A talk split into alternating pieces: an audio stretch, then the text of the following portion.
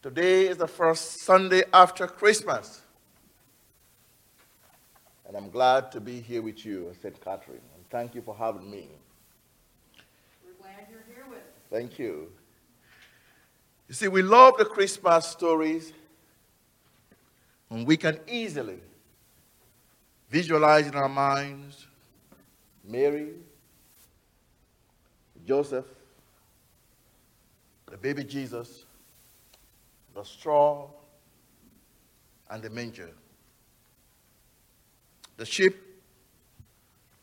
the shepherds, the angels, the angelic choir. Visualize the three wise men with their gifts of gold, frankincense, and myrrh. But John's gospel we hear none of these. Not one. Instead, we hear, In the beginning was the Word, and the Word was with God. He was in the beginning with God.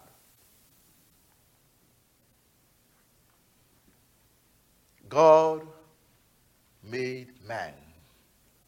God incarnate. The Old Testament prepared us for this one shining moment when God revealed his glory in the face of Jesus. And when he came, they failed to recognize him because they looked at the robe he wore and failed to see him. They failed to see the God behind the robe. I am not talking here about his clothes, I'm talking about his flesh. God behind the robe. God dressed himself in the robe of the flesh. A flesh that he picked from the womb of Mary, stepped out from the womb of Mary, and called him the carpenter's son. Failing to recognize he was not the son of Joseph, but in fact, the Son of God. Jesus is the brain or divine intelligence behind the universe. Then the Word became flesh. The brilliant mind and logic behind the universe became flesh. In the book of Colossians, chapter 1, verse 19, it says, In Jesus, all the fullness of God was pleased to dwell. All the fullness of God was pleased to dwell.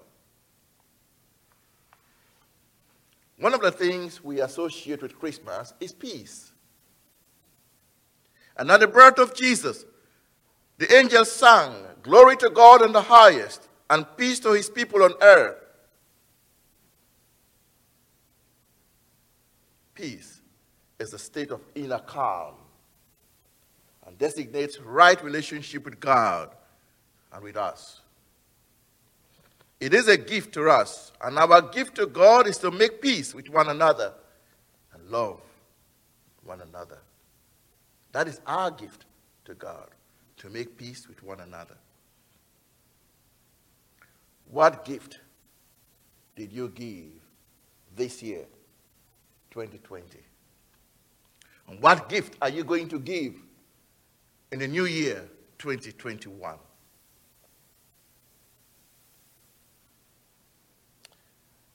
A little boy and his father had a conversation one evening. Daddy, he said, How much do you make an hour? The father was surprised and furious and said, Look, son, not even your mother knows how much I make. But, daddy, just tell me, please, how much do you make an hour? The boy insisted. The father said, $20. An hour. Okay, Daddy. Could you loan me just $10? The father yelled at him. So that is the reason why you want to know how much I make? Go to your bed and go to sleep now. Don't you bother me anymore. But at night, the father thought over what he said to his son and he started feeling guilty. Maybe my son needed to buy something. And finally, he went to his son's room. Are you asleep, son? No, daddy. Why? Here is the money you asked for earlier on. Thanks, daddy. The boy received the money, reached under his pillow, and brought out some more money. Now, I have enough. I have $20, he said to his father. Daddy, could you sell me one hour of your time? Could you sell me just one hour of your time? My friends in Christ, we have two lives a private or family life, and a public or professional life. And these two lives should be in harmony, but very often they are in tension. And Jesus resolved this tension by giving priority to his private life. But unfortunately, we often try to resolve it by giving priority to our professional life, leaving our family life to suffer. We think the only way we could prove our love for our family was to work hard. But I say to you today, give time to your family. Value and invest in your private life with your family before your professional life. Pay attention to your family. Give affection. Appreciate your family. Take time today to look at the year 2020 and look ahead at 2021 and take note of the person you have ignored for so long, the woman you have ignored for so long, the teenager or the child you have ignored for so long. Give them a little bit of attention. Pay attention. Appreciate them. Appreciate people. Above all, love them.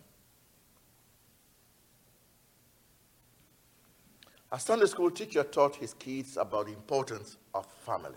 You know, today is all about family. Jesus, Mary, and Joseph.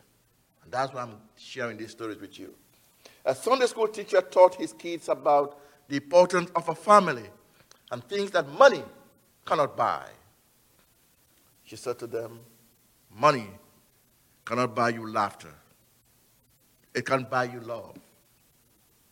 And so, to illustrate her point, she said, What will you do if I offered you a $1,000 not to love your mother and father? A $1,000 not to love your mother and father.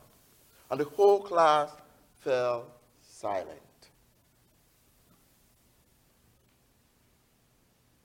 Finally, a small voice at the back said, How much will you give me not to love my big sister? How much will you give me not to love my big sister? The love between parents and children, or grandparents and grandchildren, comes more easily to us than the love between siblings. God became man and died for us. Yes, so many people have died this year. Thousands and thousands of people have died of COVID 19. All over the world, millions all over the world have died of COVID 19. But I ask you to simply trust Him, trust God during this time. Look at your life this year, what you have gone through, and how God has brought you out of your troubles when you cried to Him Look at all the doors he opened for you, the way he destroyed the yoke that was hanging around your neck, the generational curses that had to be torn down for him to bring you where you are right now. God has pronounced a definite benediction on your old system, your old structure, having the same issue, interacting with the same people, and most importantly, living with the same emotional chaos for the last 10 years or so of your life. But God says, this year, I'm going to change you. Just trust Him. Trust the process. This coming year, He says, I am going to change you. You're here this morning or at home watching the service. I ask you to pray to break loose from the old system that kept bringing you back to your old problems, the same weaknesses, the same depression, the same suicidal thoughts, the same discouragement. You will escape these problems, escape what you used to be, how you used to function, how you used to think. You just have to trust Him. You have to obey Him. Trust Him. Put your trust in God. Gravitational pull had held you down a long time. And because of the pull in your life, you have lost relationships. You've lost your job. You've lost loved ones. You've lost opportunities. But I pray as you move into the new year 2021 that you will put yourself together and trust God, for you will be blessed and get out of your problems into your destiny. There is a reason you're here to be alive. There is a reason why COVID has not killed you. God said, I am drawing you into your future. I have more to offer you than your past. I have more to offer you than your past. I have come that you might have life and have it more abundantly. Trust Him. Amen. Amen.